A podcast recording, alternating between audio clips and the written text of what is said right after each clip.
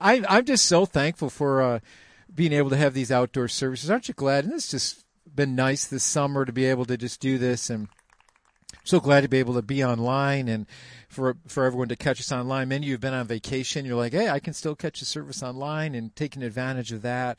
Uh, just grateful for that. And um, let me just express to you how grateful I am for our church for just the the ability to have the outreach we did last week to hand out um, the groceries.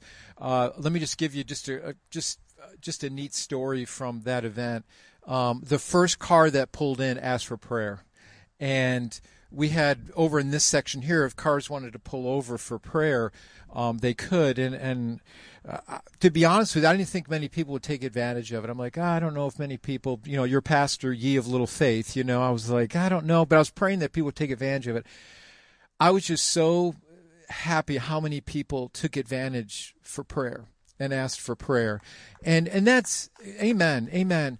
And um, we also put a, a booklet within each bag of what the Bible is and how to read the Bible and how to how to reach out to God and, and how God's word speaks to us. And, and my prayer is that um, all the bags we, we handed out that, that people would read that, that they would find um, their hope in Christ Jesus. So it's just it was wonderful to be able to serve our community that way and to love on our community and just share the love of Christ through those through those different ways. And I, I just want to say, church, well done well done, church. I'm just, as your pastor, I'm proud of you. I love you. Um, these are the things, you know, you think with, with the coronavirus, it's like, how can we reach out? And it's amazing how God can still be God through all of this and still reach people's hearts and still be able to love on people and share the love of Christ even, even during difficult times. Isn't it, God is good. Let's just say, let's admit, let's all say it together. God is good.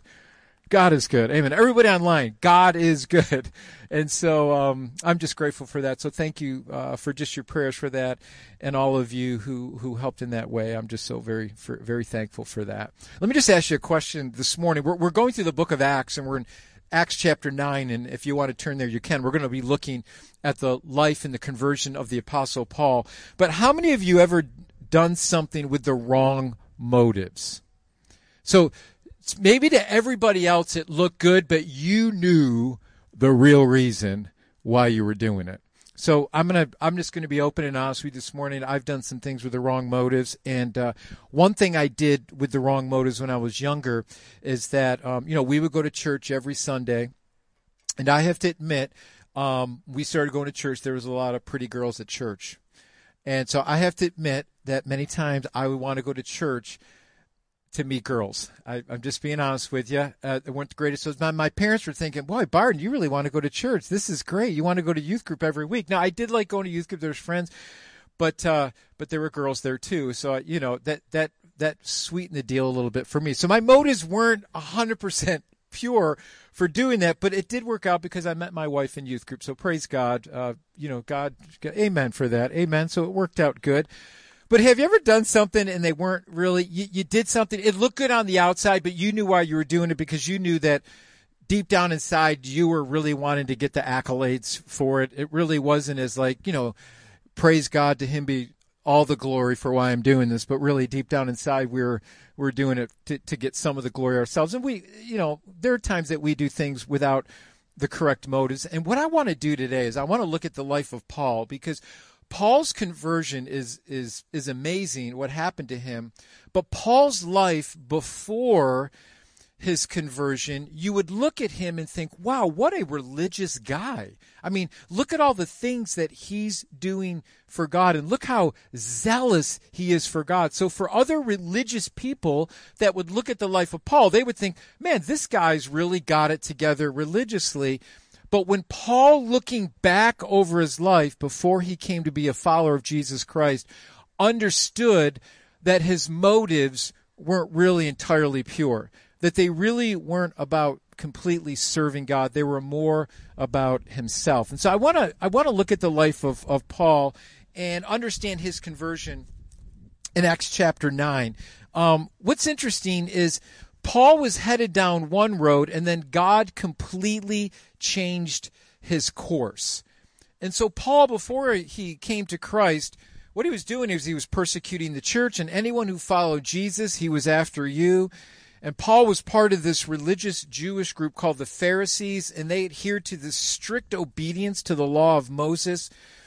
They were opposed to Jesus because what Jesus did when he came is that he revealed the true nature of their heart and the true motive of their heart. And many of the Pharisees and the religious leaders at the time were very self righteous. It looked like they were doing it for God, but they were really doing it for themselves in the way they looked. And so when Jesus came along, uh, he kind of poked the bear a little bit. He poked the religious bear, and they didn't like that. So, of course, they wanted to have Jesus killed. They were looking at different ways to embarrass him because they didn't like Jesus because he exposed the true motives of their heart. They would look religious on the outside, but their motives for serving God were really for self glorification. And basically, if I could boil down many of the religious at that time, or the Pharisees, or the religious leaders at that time, what you would see is they were more in love with their rules than loving God.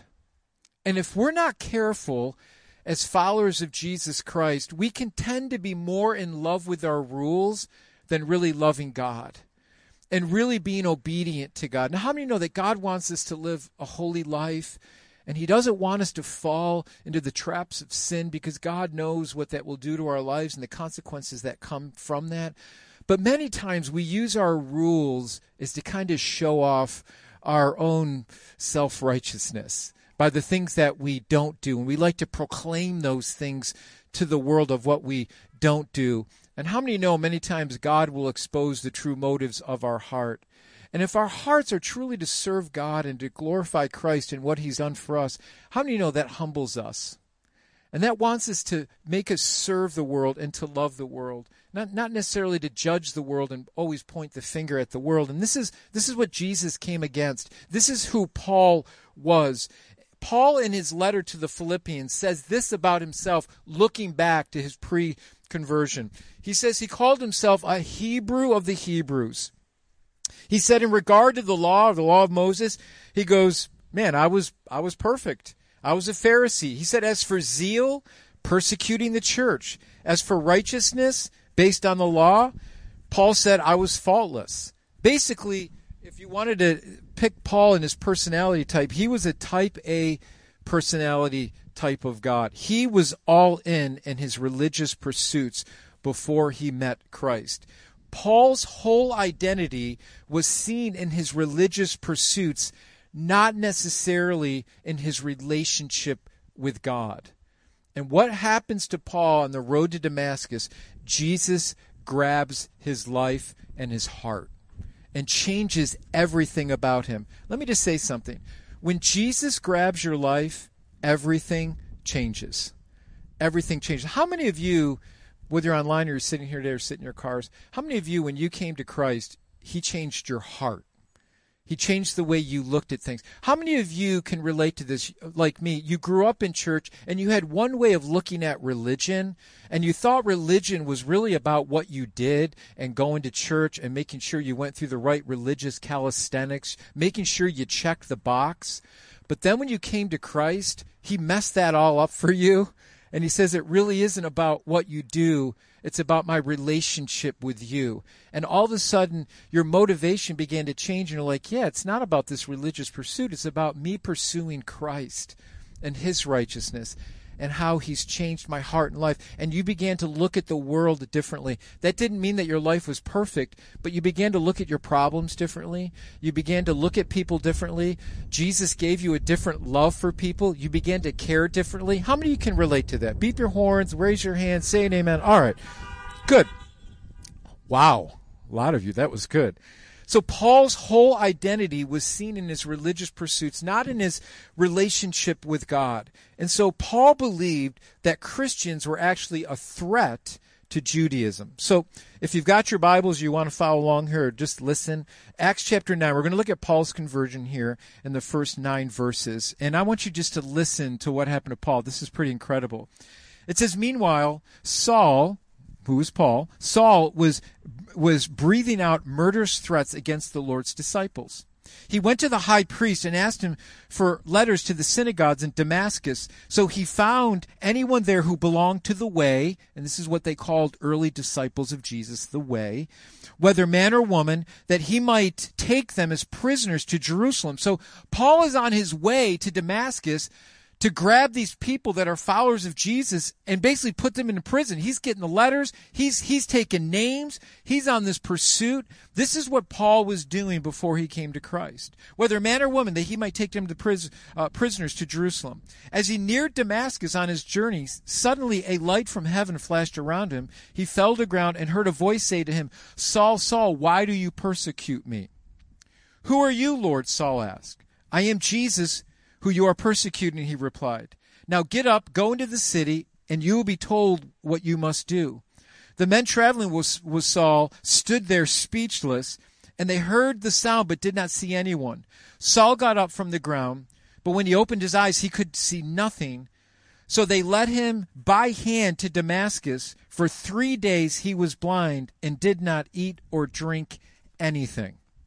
So here's Paul's you know, here's his conversion to Christ, and he just had a coming to Jesus moment. How many have ever had that? You just had that coming to Jesus moment where you just knew you were wrong, and you're like, Jesus, I, I need your grace, I need your mercy, I need to repent. Let me give you a couple of uh, observations right off the bat. At first glance, this is pretty cool, right? This is a pretty cool conversion story. How many of you would be like, that would be a cool conversion story? Bright light, voice falling on the ground, I'm blind, and I go to somebody, they heal me, and uh, this is a pretty cool conversion story. You see this flash of light from heaven, you hear a voice, Jesus speaking to Paul. At that point, this brightness of heaven blinded him. Now, I would say that's pretty neat. Have you ever thought to yourself and how you came to Christ that you're thinking to yourself, man, my conversion story is not that great. It's just, it's definitely not a Damascus Road experience. And, and, and I think sometimes we think to ourselves, how come I don't have a Damascus Road experience? My conversion story is pretty boring, actually.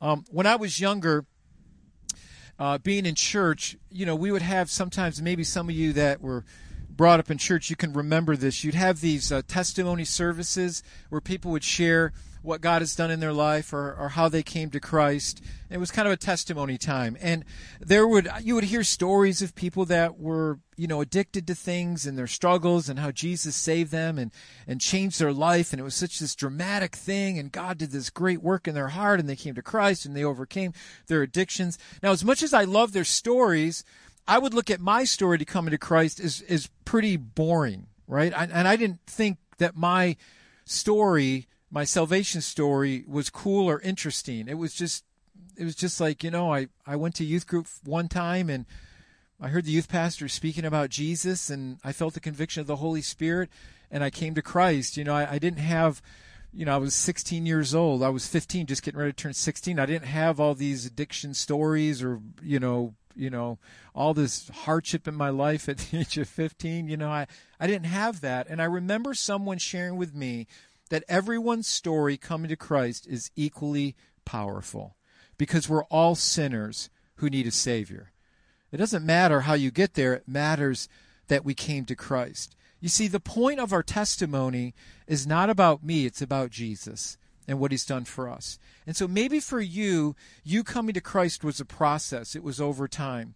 Maybe for you, you don't even remember a time you didn't really know Christ. You were just, and praise God for that. You were brought up in church and, and you just heard the word of God and, and, and over time you just, you just accepted Christ and you knew that he was the way, the truth, and the life. Maybe for you, it was a radical transformation when you came to Christ.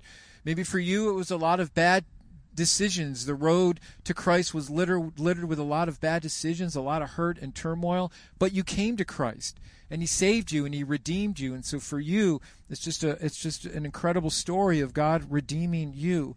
Whether you came to Christ as a child or when you were older, it doesn't matter.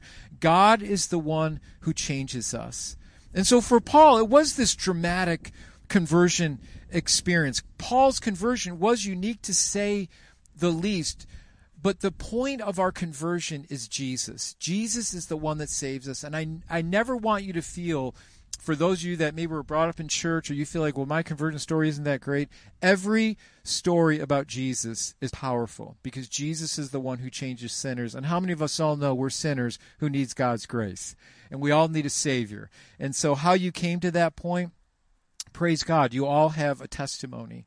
And let me make just I, I, just can I just take a rabbit trail real quick here, just a quick rabbit trail here. Some of you might be thinking, what's the deal with Paul and his name's Saul. He's first called Saul, and then he's called Paul. What's this Saul Paul controversy? Why is Paul sometimes called Saul? Let me just let me just get this out there because I know so many are just like, Pastor, I've been thinking that my whole life. What is going on with Paul being called Saul? Are any of you wonder that? Four of you. Good. Okay, so let me let let me let me let me just say this real quick. I just want to take this rabbit trail real quick.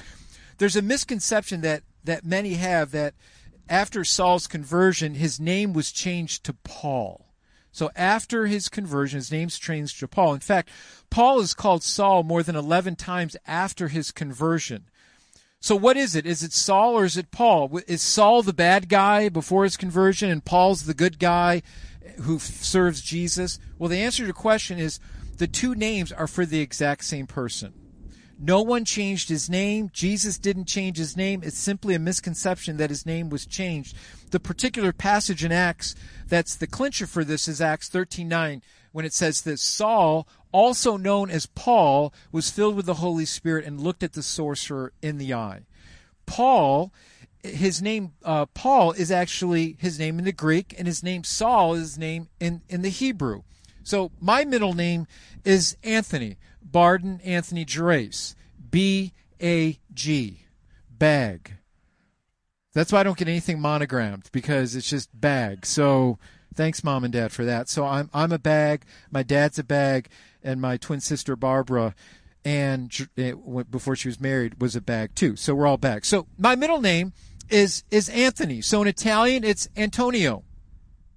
In Greek, it's Antonios. In Latin, it's Antonius. I, I just tell you what, I like Latin. I just like Latin names. Uh, Antonius, Marcus, Aurelius. Doesn't just sound tough? Yeah, it doesn't just sound tough. I like that Antonius. So I like the Latin version of Anthony Antonius. So so Luke calling Paul later in Acts calling him Paul would be a natural thing as Paul was reaching a Gentile culture in his missionary journeys. So that's it. So, all you that have the question about the Paul Saul controversy, there is no controversy. It's the same exact name. His name was not changed. However, Paul's life was changed on the road to Damascus. And so here Paul, it's it's so funny because here Paul is going there to persecute the church and in a single moment everything changes. Jesus tells Paul that he is ultimately persecuting him. Here's the irony. Paul goes from the one who was persecuting the church to the one who's now being persecuted. Jesus just laid him out flat.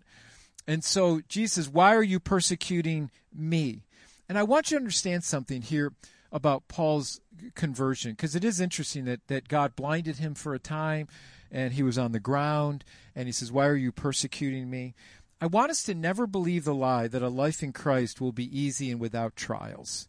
And see, I want you to listen to Paul's life as he looks back over his life at the end of his life and, and his walk with Christ, he has this radical transformation to Christ. But Christ never promised Paul that his life would be easy. In fact, if you read through the book of Acts, as we've been reading and studying the books of Acts um, on our Sunday morning series, we see that Paul had a very difficult life. And we will see that in the upcoming uh, series and the upcoming messages, how difficult Paul had it. But I want you to see Paul looking back over his life as he writes to, to Timothy in 2 Timothy 4 6 through 8. Here's what Paul says at the end of his life. He says, For I'm already being poured out like a drink offering, and the time for my departure is near. And I fought the good fight, and I've finished the race, and I've kept the faith. Now there, is, now there is in store for me a crown of righteousness, which the Lord, the righteous judge, will award me on that day, and not only me, but also to all who have longed for his appearing. Here's what Paul says about his life it was all worth it. Everything that I did for Christ was worth it. Paul knew that he would spend eternity with Christ. All of Paul's pursuits before Christ became meaningless to him. They didn't bring him true freedom. He was a slave to his own righteous endeavors. Listen, we all serve idols in some way. And it's not this golden calf many of us think about so many times. But I like what Tim Keller says here. An idol is simply making a good thing an ultimate thing. And what Paul did before his conversion as Christ is he made religion his idol. He made his, his self righteous pursuits his idol. And listen, we can do that today. We can make our jobs our idols, or we can make our children our idols, whatever that may be. And we, we try to find our happiness and our fulfillment in those things. And guess what? When those things let us down, it rocks our identity. Amen? It, it, it, it pulls away from the foundation that we thought we were building on that was so great. So we thought, well, I, you know, I thought this was going to work out in my life. I, I, I pursued all these different things. And when they ultimately let you down, you see what you're ultimately trusting. And for Paul, he looked back over his life and he said, These are the things I trusted before Christ, and they became meaningless to me. And he writes this to the Philippians church, and I want you to see what he said when he compared his former life to his life in Christ. He said, Yes, everything else is worthless when compared with the infinite value of knowing Christ Jesus my Lord. For his sake, I've discarded everything I've discarded anything else, counting it all as garbage, so that I could gain Christ and become one with Him. I no longer count my own righteousness through obeying the law. Rather, I become righteous through faith in Christ.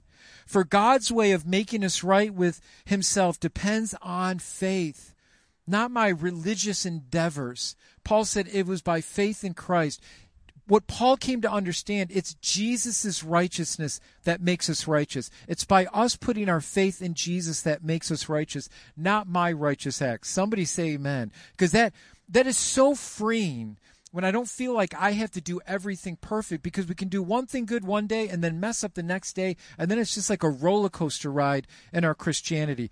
Paul understood that his righteous endeavors before Christ were meaningless. And this is what he says in verse 10 of Philippians here.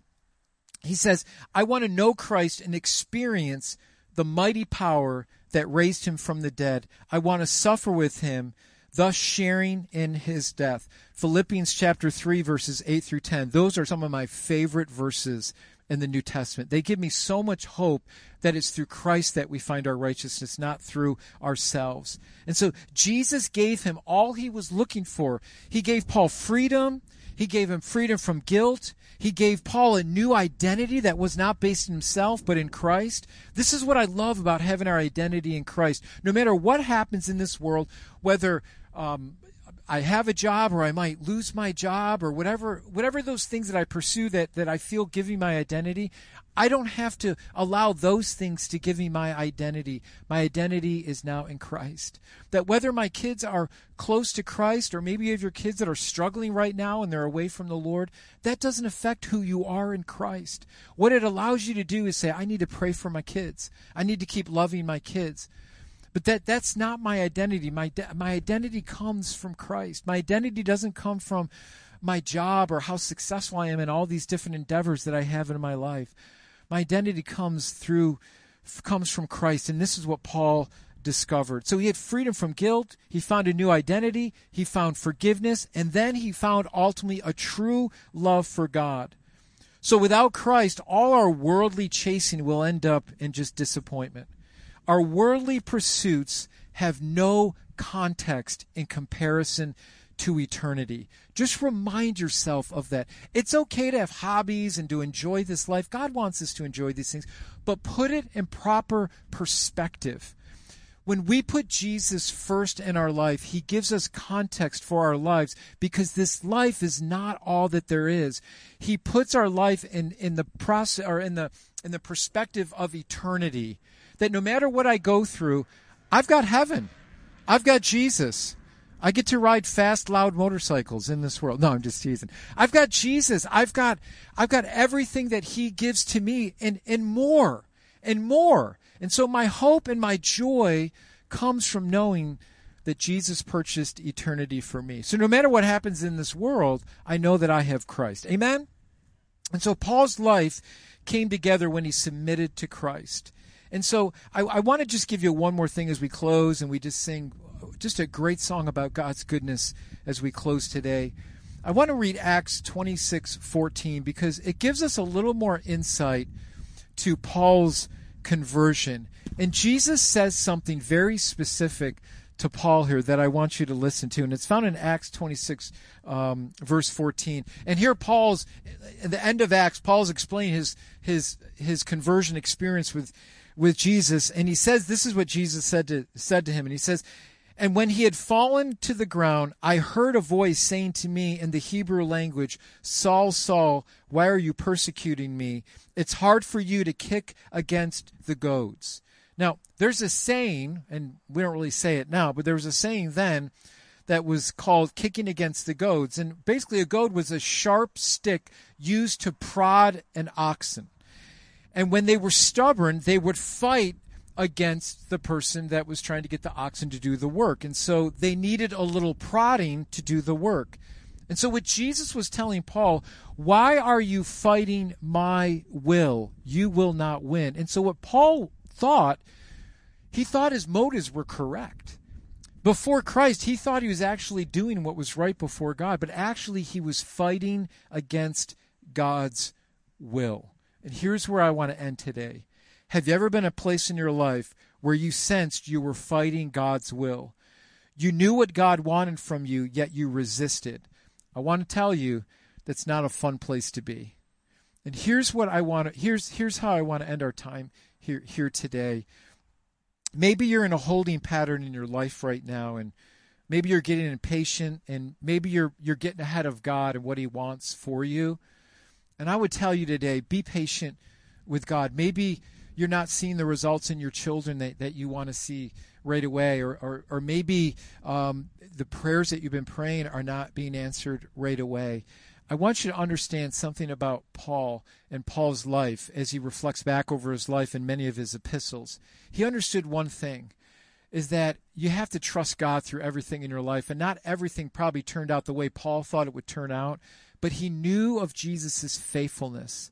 That as he looked back over his life, he said, I ran the race, I ran the good race, and I know what's waiting for me now. It's a crown of righteousness.